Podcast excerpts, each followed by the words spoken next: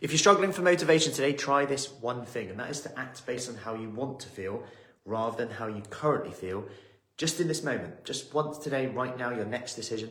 Think where you want to be three months, a year, five years from now. Yeah, and I say this because it's quite crazy. It's my one of my daughter's seventh birthday today. And I'm like, how is she seven? Time actually really does fly before you know it. And our habits just happen. They just happen. We're almost unconscious going through it.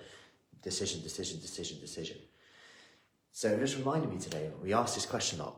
What happens five years from now, seven years from now, 10 years from now, if nothing changes? If we're doing the same things, what happens? Because we can get away with it for a little bit, and that's partly the problem. All of a sudden, we look back and go, damn, I need to do something now. This has happened, this has happened. And I want you just to try that just for today. So, just for today, act in that moment based on how you want to feel rather than how you currently feel.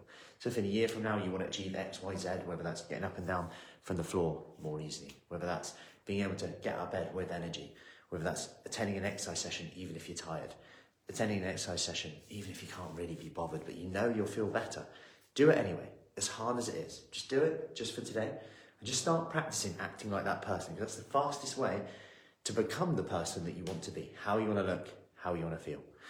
Hope that helps. Have an awesome Thursday. If you want more information about our 100 day kickstart, just comment below with kickstart or send me a message. Marlborough, Chippenham, Devizes, or all from home, or a blend, because actually you can make it as convenient or as personal as you like.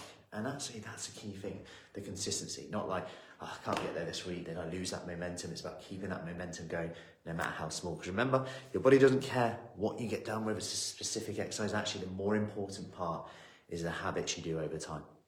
Hope that helps. Any questions, let me know, and I will see you soon.